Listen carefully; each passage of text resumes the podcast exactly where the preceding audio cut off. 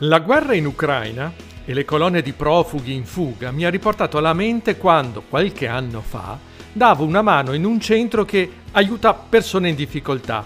Si tratta di un servizio molto particolare, rivolto a coloro che faticano ad inserirsi nel mondo del lavoro perché mancano delle abilità che sono alla base di qualsiasi mestiere.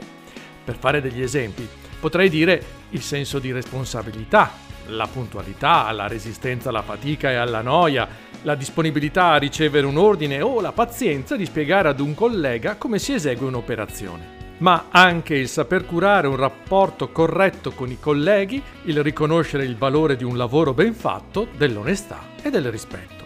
La maggior parte delle persone imparano queste cose con il loro primo impiego, approfittando della pazienza di chi li ha assunti ma in questo periodo di crisi un tal genere di incompetenze viene male accettato, soprattutto se si ha già altri punti a proprio sfavore del tipo sei uno straniero, non conosci bene la lingua e magari non conosci neanche il lavoro che c'è da fare.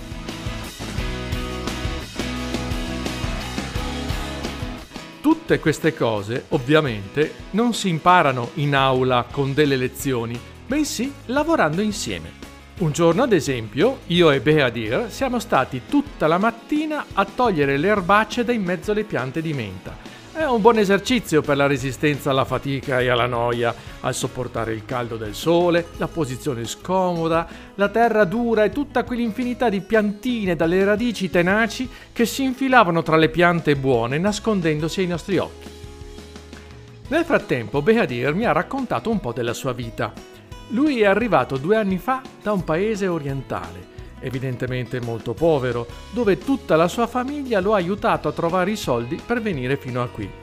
È arrivato da solo per vie clandestine dopo un viaggio durato tre mesi, fatto a piedi, in pullman, nascosto nei camion e nelle navi. Qui in Italia, tra mille difficoltà, è riuscito ad avere il passaporto e un primo permesso di soggiorno non ha più visto nessuno dei suoi familiari, né la mamma, né il papà, né i fratelli.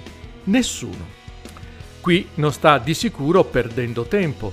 Lavora al centro, va a scuola di italiano e cerca tutti i giorni un impiego stabile che gli permetta di guadagnare e mandare i soldi a casa.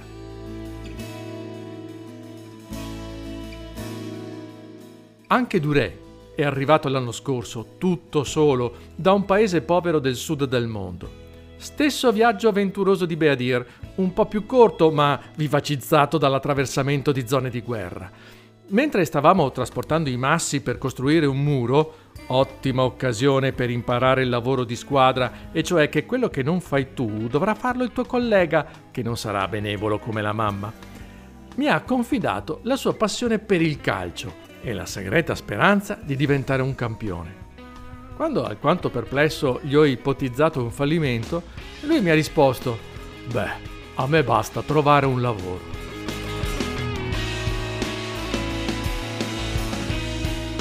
Sapete perché vi ho raccontato queste due storie? Perché Beadir e Duré hanno 17 anni e quando sono partiti da soli ne avevano 15 o 16. A loro viene chiesto un livello di serietà e di impegno secondo me molto alto. E pensate che se non saranno promossi, saranno rimpatriati immediatamente appena compiuti 18 anni. Che modo diverso dal nostro di festeggiare la maggiore età. Noi cerchiamo un posto dove fare una mega festa, loro si devono trovare un lavoro. Per noi 18 anni significa libertà, per loro vuol dire responsabilità, serie responsabilità.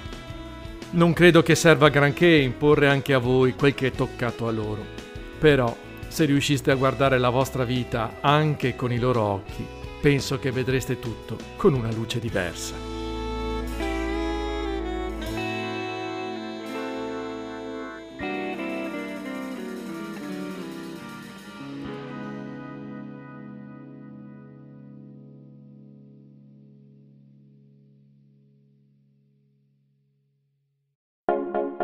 Iscriviti al canale podcast di Chissà chi sei.